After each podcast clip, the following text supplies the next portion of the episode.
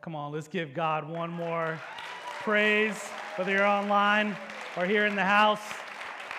Get so fired up seeing that.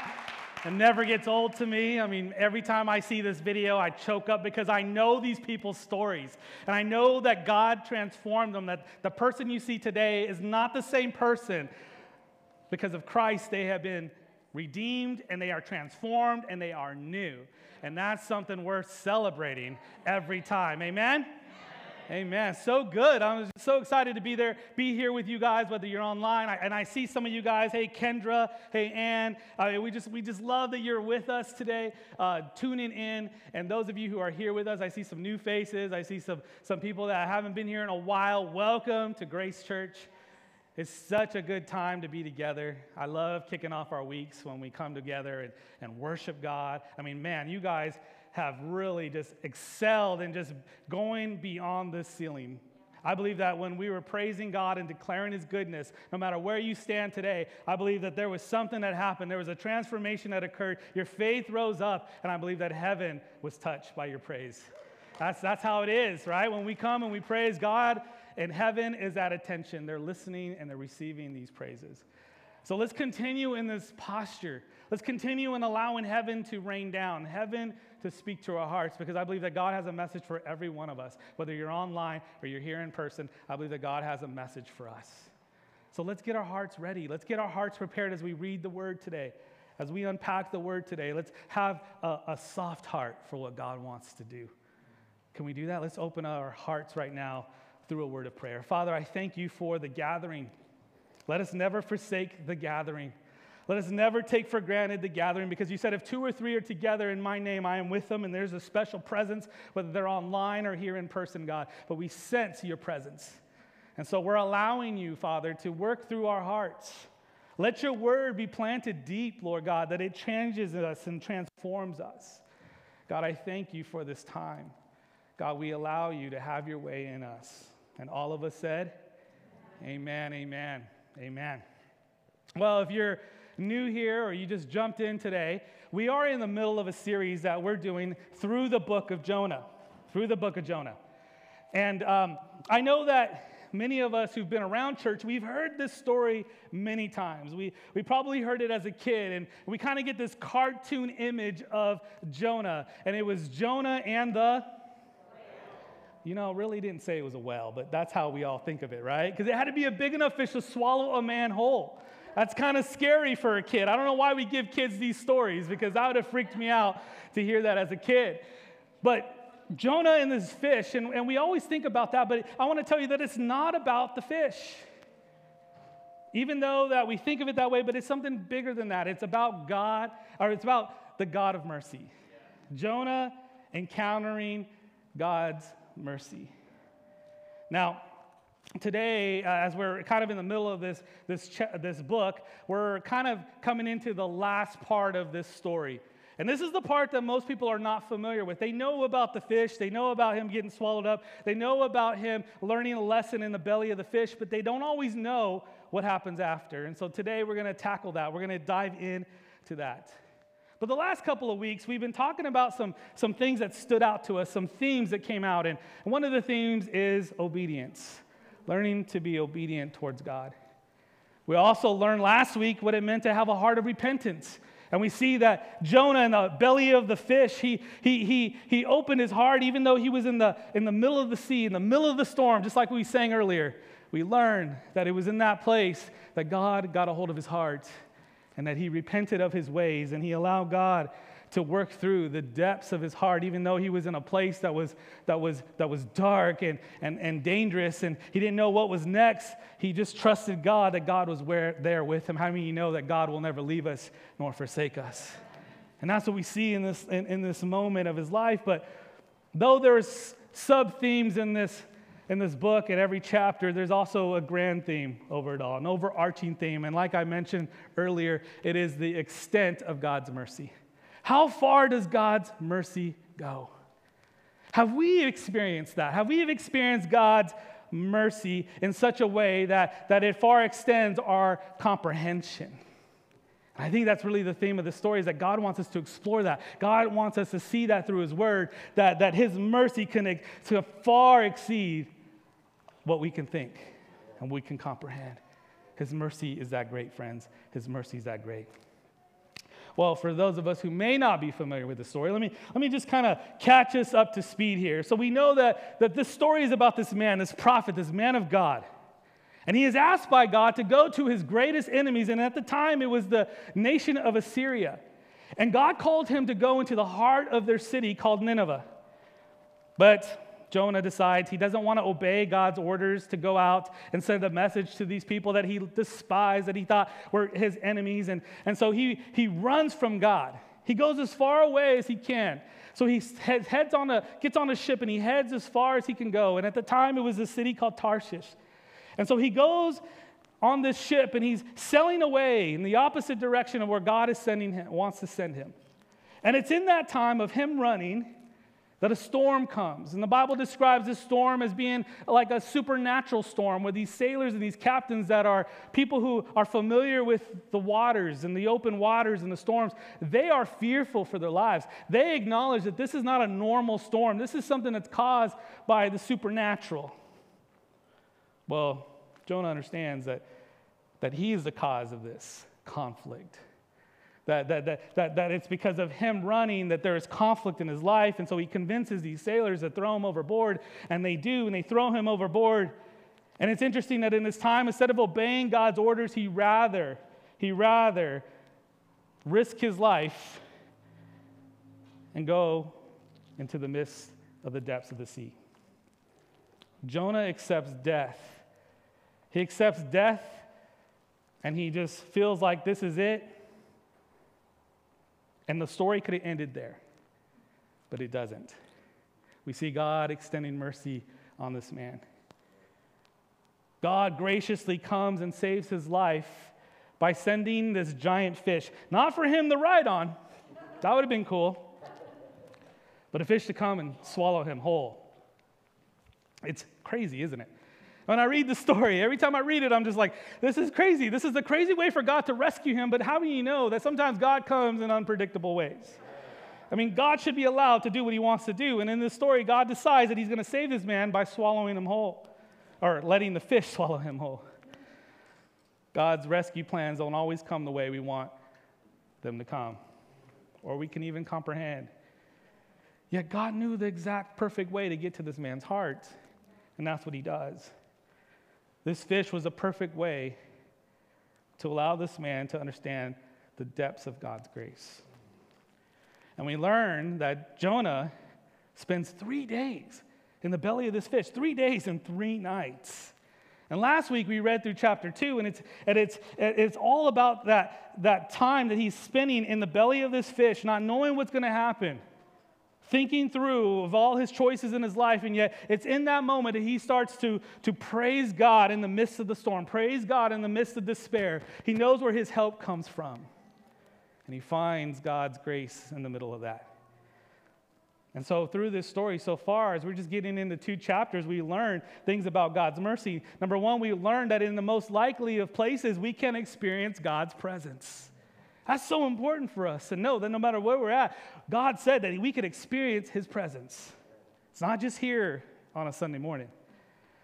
We also learn that God doesn't stop pursuing us even when we are rebellious and disobedient towards Him. I'm so glad that God is long suffering, that God has patience for us. We also learn that no matter how difficult our circumstances are, God can rescue us and redeem us. that's many of our stories here this morning. So now let's dive into chapter three. Like I said, this is the part of the, of the book that most people don't read, but, but we want to know what happens. We left off with this fish vomiting him out into the, into the land, which is crazy and gross. All, I mean, just the image of that, right? What that could have looked like. But we see, okay, what's next? What happens? So if you have your Bibles, turn with me to the book of Jonah, chapter 3 starting in verse 1. He says, Then the Lord, the word of the Lord came to Jonah a second time. God didn't give up on this man. He says, Go to the great city of Nineveh and proclaim to, to it the message that I give you.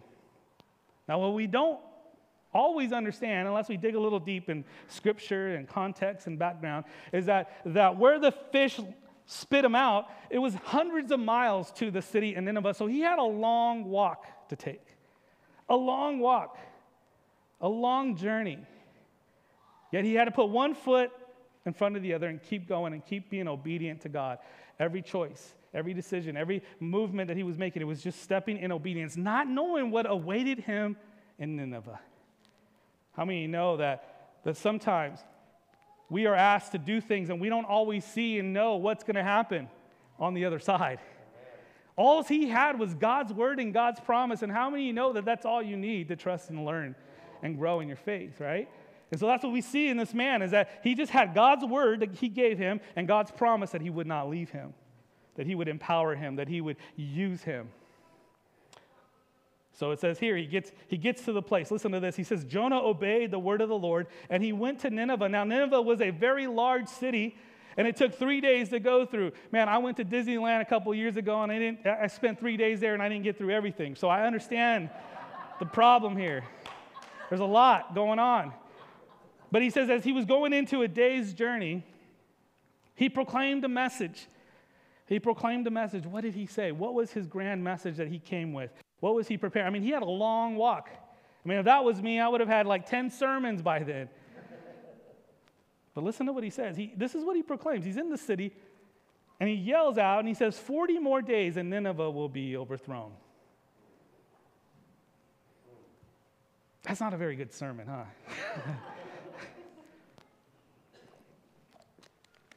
but that's the sermon he gives. That's the message he proclaims in the streets of this place called Nineveh, which, you know, in week one, I, we described what that was like.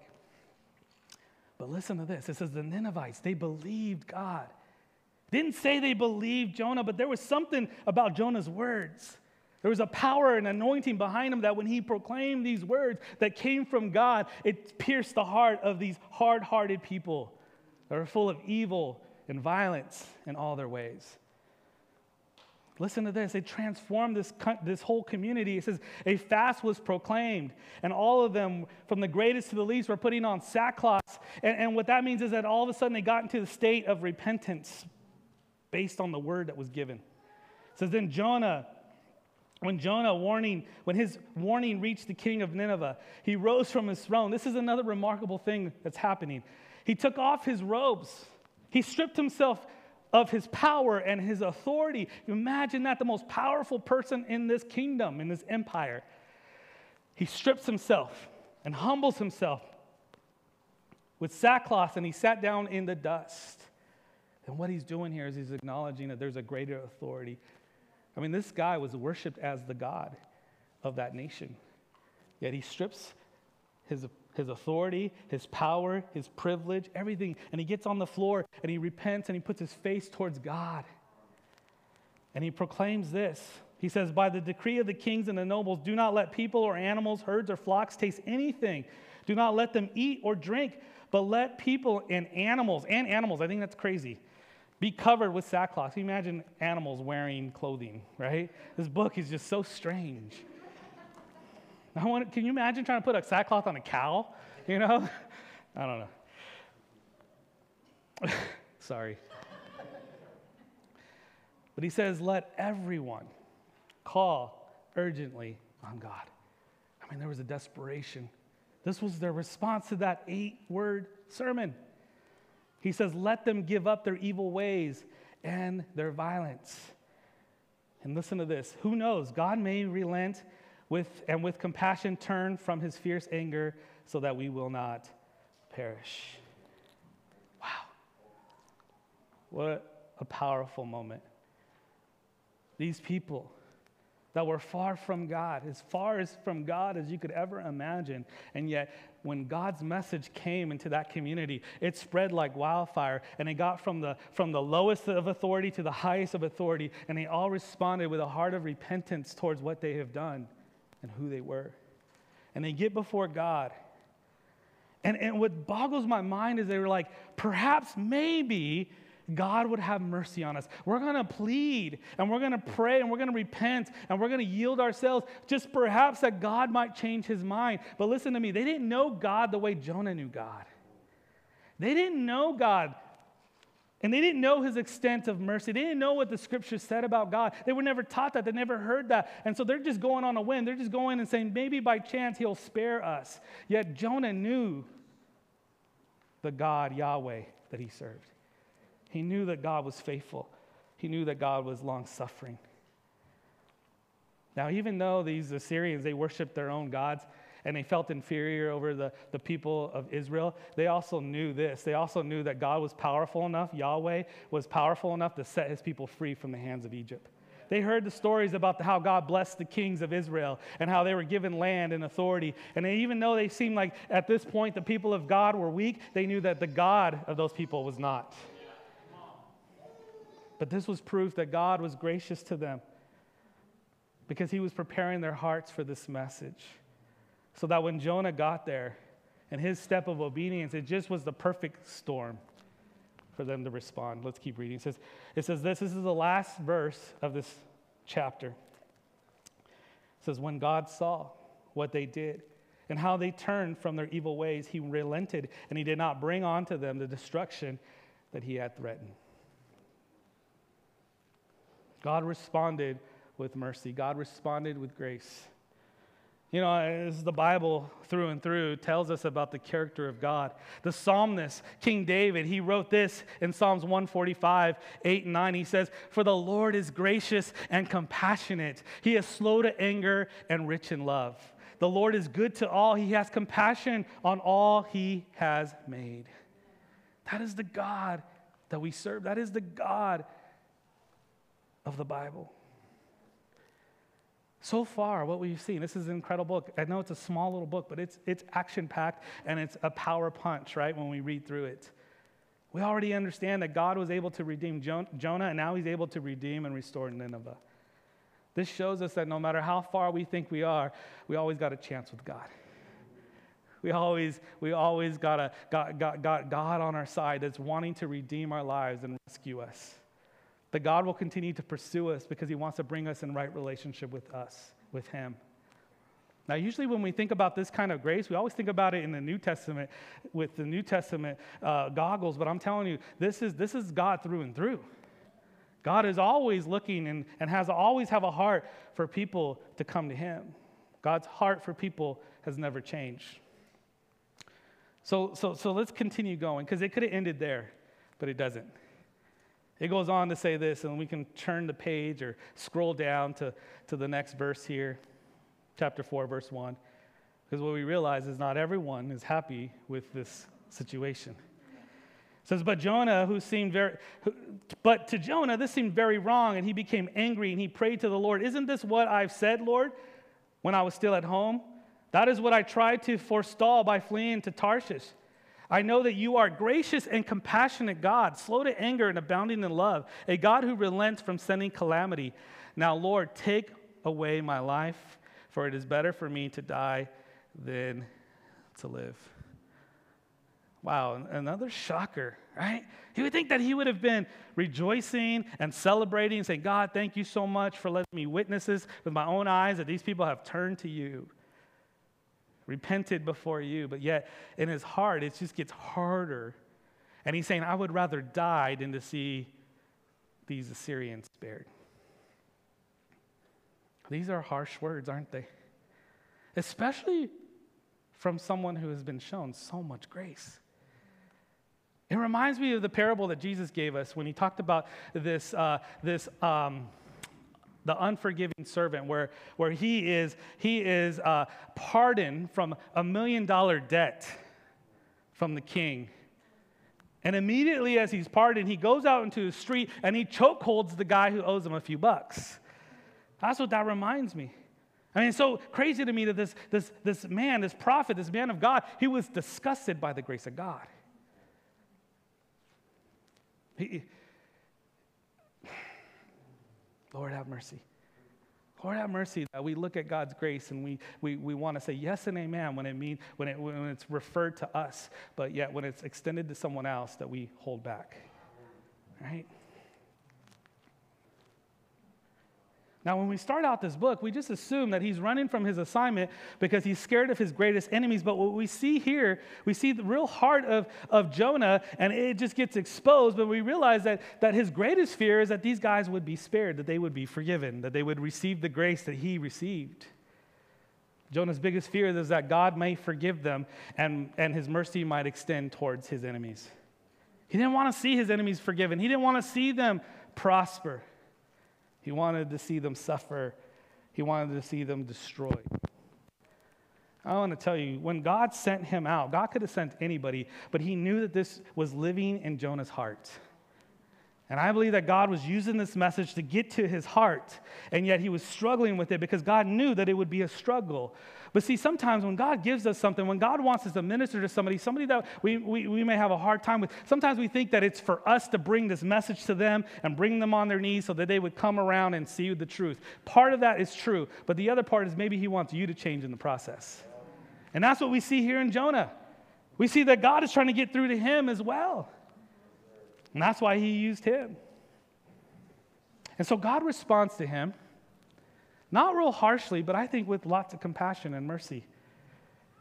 So he replies and he says, Is it right for you to be angry? Somebody's trying to call me right now. That's really weird. Hopefully they listen. Get online. But he says, Are you angry? Jonah doesn't answer. Have we done that to God? God speaking directly to us, trying to get to the heart of the matter. And yet, like a kid, he just pouts and turns, and, and he ends up going out to the outside of the city, goes up on a hill overlooking the city, and he waits there. This reminds me of many times where, where I've had my own little pity parties. God's pushing me, push, pressing on me a certain way, and I just, I just want to feel sorry for myself. It's almost like when, when, when somebody, uh, th- there's a conflict with me and someone, and, and God says, you need, to, you need to accept their forgiveness. Sometimes I just want to let them soak in it a little longer. I know I'm not the only one. And you just want to have your little pity party. I think that's what's happening here in Jonah's heart.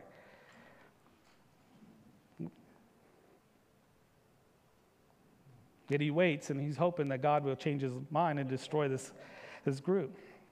And so he's waiting there. Remember, it was 40 days, so this might have been day 20, day 30. I mean, he's, he's being patient, sitting up there waiting for fire to come down.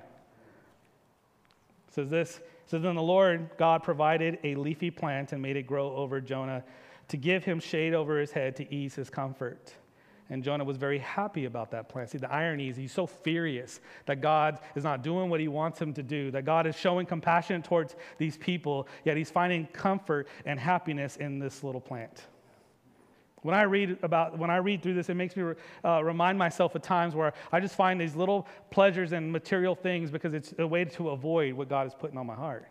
That, that I don't have the spiritual imagination to think that maybe God is doing something around me, but I'd rather be distracted by something small, petty, and temporal. But then it says this, but at dawn the next day, God provided a worm which chewed the plant so that it withered, and the sun rose, and, and God provided a scorching east wind. Think of all these things that God provided so far. God provided the fish, God provided the storm, God provided this plant, God provided the, the worm, and now God's providing this heat. You know, some scholars believe that, that Jonah was bald and the heat on his head was, was sunburn. Man, I feel this guy's pain, right? There was no, uh, there was no sunscreen back then. I can understand his anger. So the sun blazed on Jonah's head so, he, so that he grew faint and he, and he wanted to die. And he said, It would be better for me to die than to live. Once again, Jonah is just like, I mean, he, he's just depressed. He's, he's wanting to give up. He's just like, God, I just want to die. He's furious that God's not destroying his enemies. He's furious that this plant that was giving him shade is no longer around. And I think that it's hard, and this is what I think our hearts turn into when things don't go the way we plan, when God doesn't operate the way we want, we start to tell God, God, you're making a mistake. We would never say that out loud. But our hearts scream it sometimes when we go to God and we say, God, why does, what, what? This doesn't make any sense. God, you're making a mistake. He's saying, God, you made a mistake calling me here, doing this thing. Now, you know, he's just thinking all these terrible negative thoughts. God responds with another question. Remember, I, I said this uh, that, that when God asks us questions, it's not that He doesn't know the answer, but He uses this question to reveal our hearts, right? We understand that about God. And so God says this He says, Is it right for you to be angry about this plant? And with, the, with, all, with, with, with everything in him, he turns to God. I think this is crazy. And he says, It is. I am so angry, I wish I were dead. God's showing so much mercy right now, isn't he? But the Lord said to him, He says, You have been concerned about this plant, though you did not tend it or make it grow. It sprang up overnight and died overnight.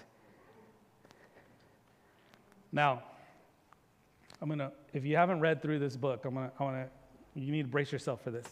Because the last verse is how it all ends. The last verse is it. This is it, verse 11. The entire book hinges on this. He says, God asks him this other question. He says, And should I have not have concern for the great city of Nineveh, in which you are more, which there are more than 120,000 who cannot tell their right hand from their left, and so many animals. Right when you think this book cannot get any more strange and weird, it ends this way. I mean, that's, that's the end of this entire book. You know, you kind of want more. You kind of feel like it's just getting started, but it stops. It ends. It ends with this question I don't know about you, but I like closure. And it really frustrates me for it to end this way. It ends not knowing Jonah's response to that question. Here's the thing the Word of God is like a mirror, isn't it? It's like a mirror. It works like a mirror. It, it's a mirror that reflects our hearts. And so, every question that the Bible gives us, we ought to wrestle with those questions as well. And oftentimes, when we think about this book of Jonah or the story of Jonah, we think only about the disobedience of Jonah and him having to spend a big time out in the belly of a fish. But I hope that through this study and through this series, you learn that it's so much more than that, that that's just a little part of the story. See, there's a deeper message here. And that message is, is, is, is God wanting to describe to us how far his mercy will go. See, the truth of the matter is, is that we were all like the Ninevites, weren't we? And yet, someone greater than Jonah came and went through great lengths to reach us. I mean, you see the parallel between Jonah spending three days in the belly of the fish to bring a message to people that seems far off. There's a parallel there. But we understand that one greater than Jonah came, and his name is Christ Jesus. And he came not only to send us a message of redemption, but he came and also to provide a way of redemption. This story is about God talking to his servants because I think it's important for us to also know that we're like Jonah as well. That we've been given this amazing grace, we've been given this, this mercy in our lives. We know and we've tasted to see that the Lord is good. God has done great things in our lives. And now God is asking us to go and send his message and to send our and to share our story with those that seem farthest from him. We're also Jonah. And I believe that really this whole book, everything boils down to this last question that he gives Jonah. And I want to rephrase that question and I want to ask you today that that's a question that you need to ask yourself is this is do I love God enough that I would go to my greatest enemy and I would look at them and I would tell them that God loves them just as much as He loves me. Could I do that? Will I do that? That's the question. And see, the problem is, is that us, just like Jonah, we can get caught up in, in, in, in, how the world divides us and how the world separates us and how the world puts us on this side or that side.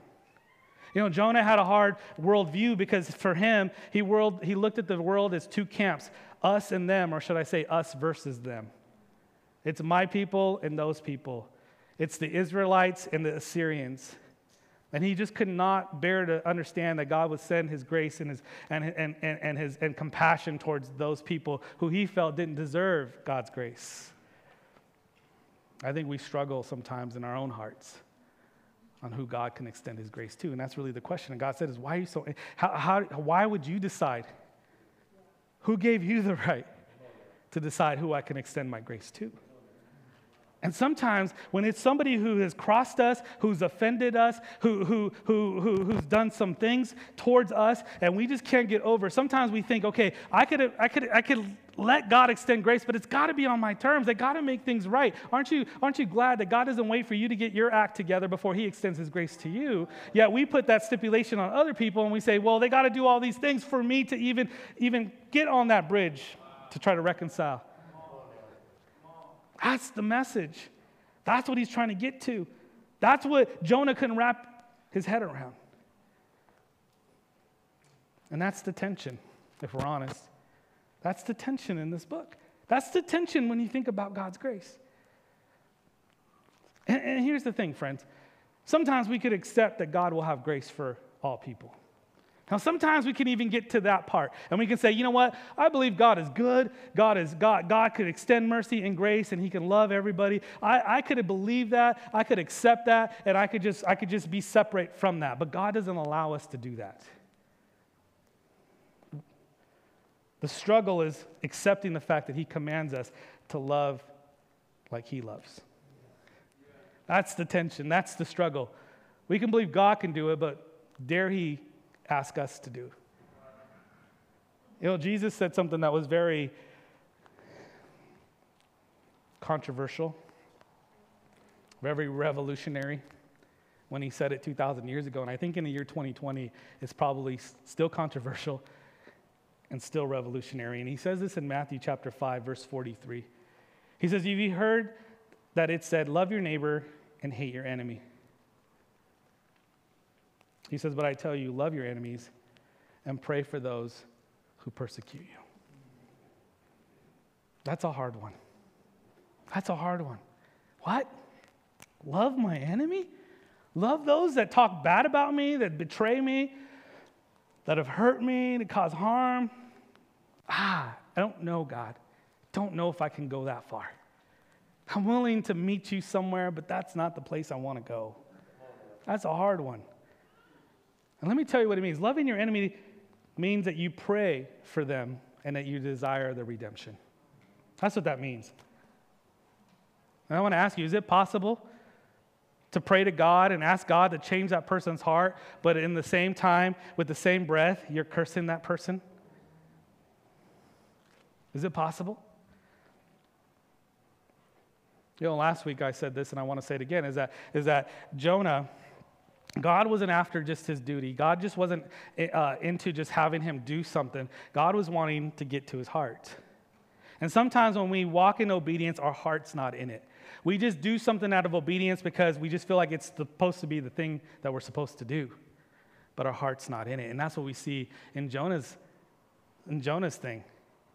He obeyed, he did what he was doing, but he, his heart wasn't in it. You know, any of you who have kids and teenagers, you, you kind of understand this concept a bit, where you might tell your kids, like, hey, do something, and they're doing it out of obedience, but their heart's not in it.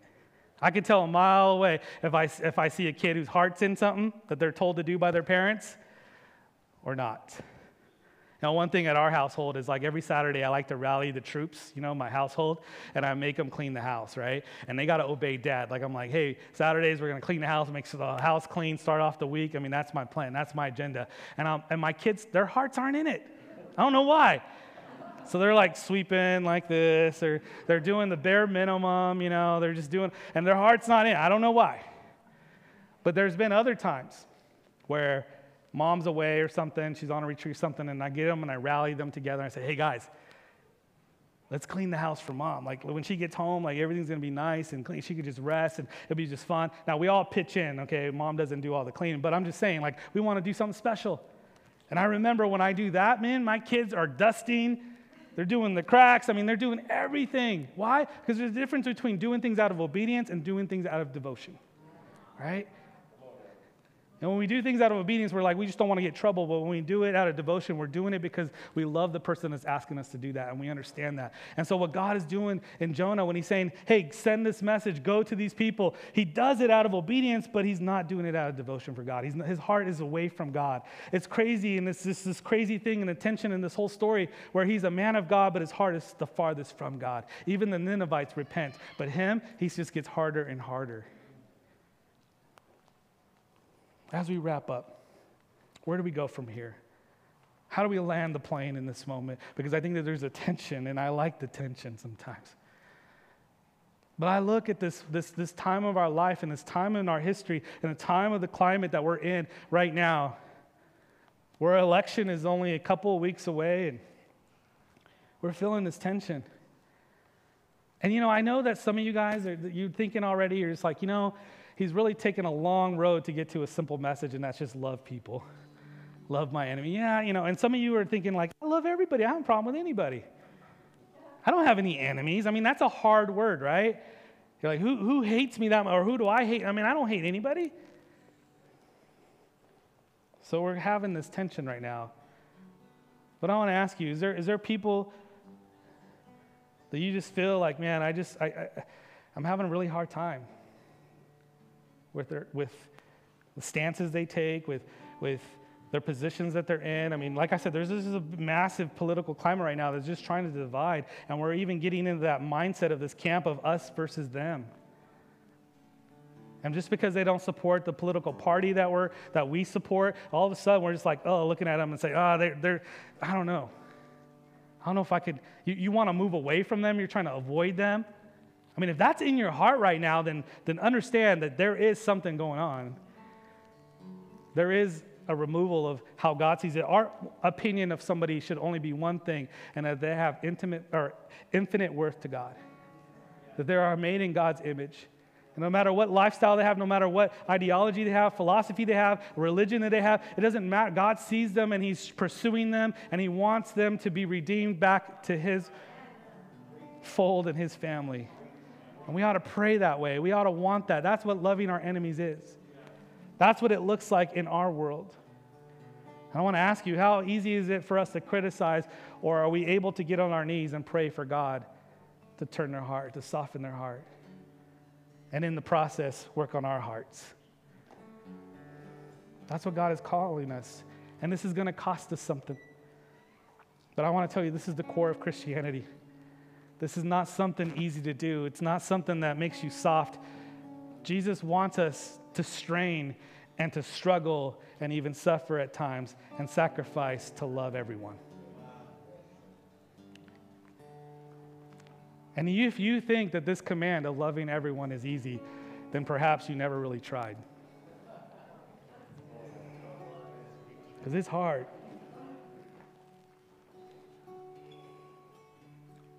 I struggle at times. People have hurt me. I know they've hurt you. It's real. And there's pain. It's not easy. But what do we do in those moments? Do we become bitter? Do, do we hold it in? Do we allow it to just continue to make things toxic in our lives? Or are we able to go to the throne room of grace and find mercy in time of need? Say, God, extend that mercy, not only to me, but into this person, into this relationship. God, I want there to be reconciliation. Maybe some of you guys, like there might be some of you guys that might have this conflict, you might have this issue, and maybe that person's not around. Maybe they've passed, or maybe you'll never see them again, yet it's still lingering in your heart. I want to pray today that you let the Lord uproot that right now.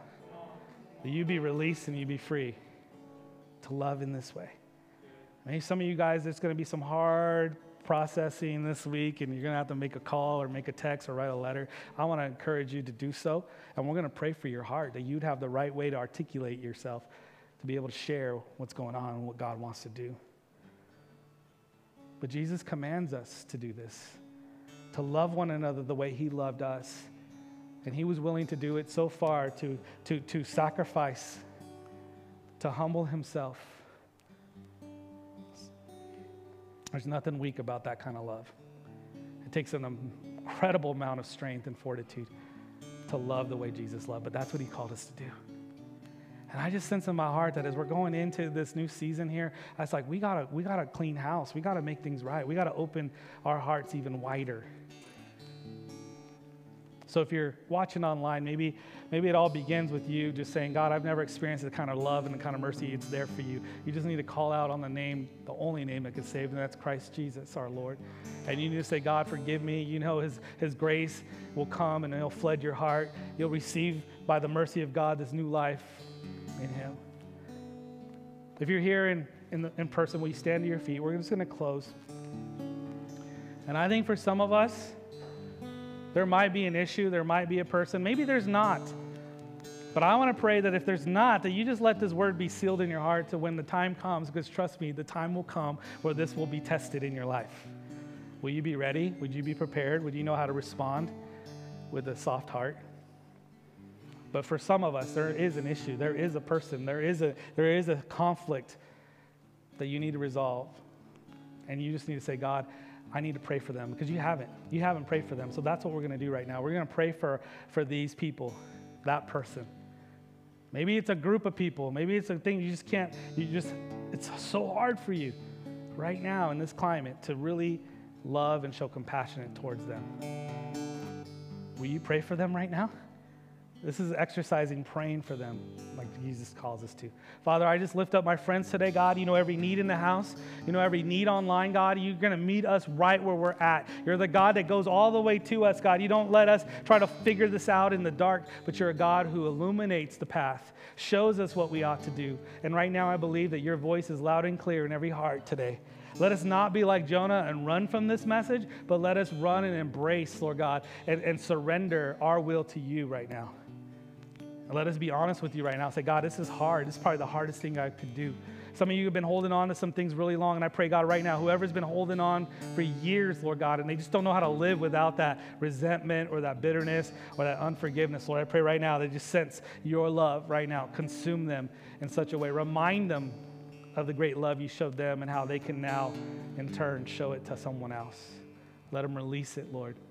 Let them trust you with it. Let them trust you with their heart right now. You're going to heal, you're going to restore, and you're going to redeem because that's the God that you are. We thank you, Lord, for this moment. Let us walk away as free people, God, because of your word, by your spirit. We love you, God. In Jesus' name, amen.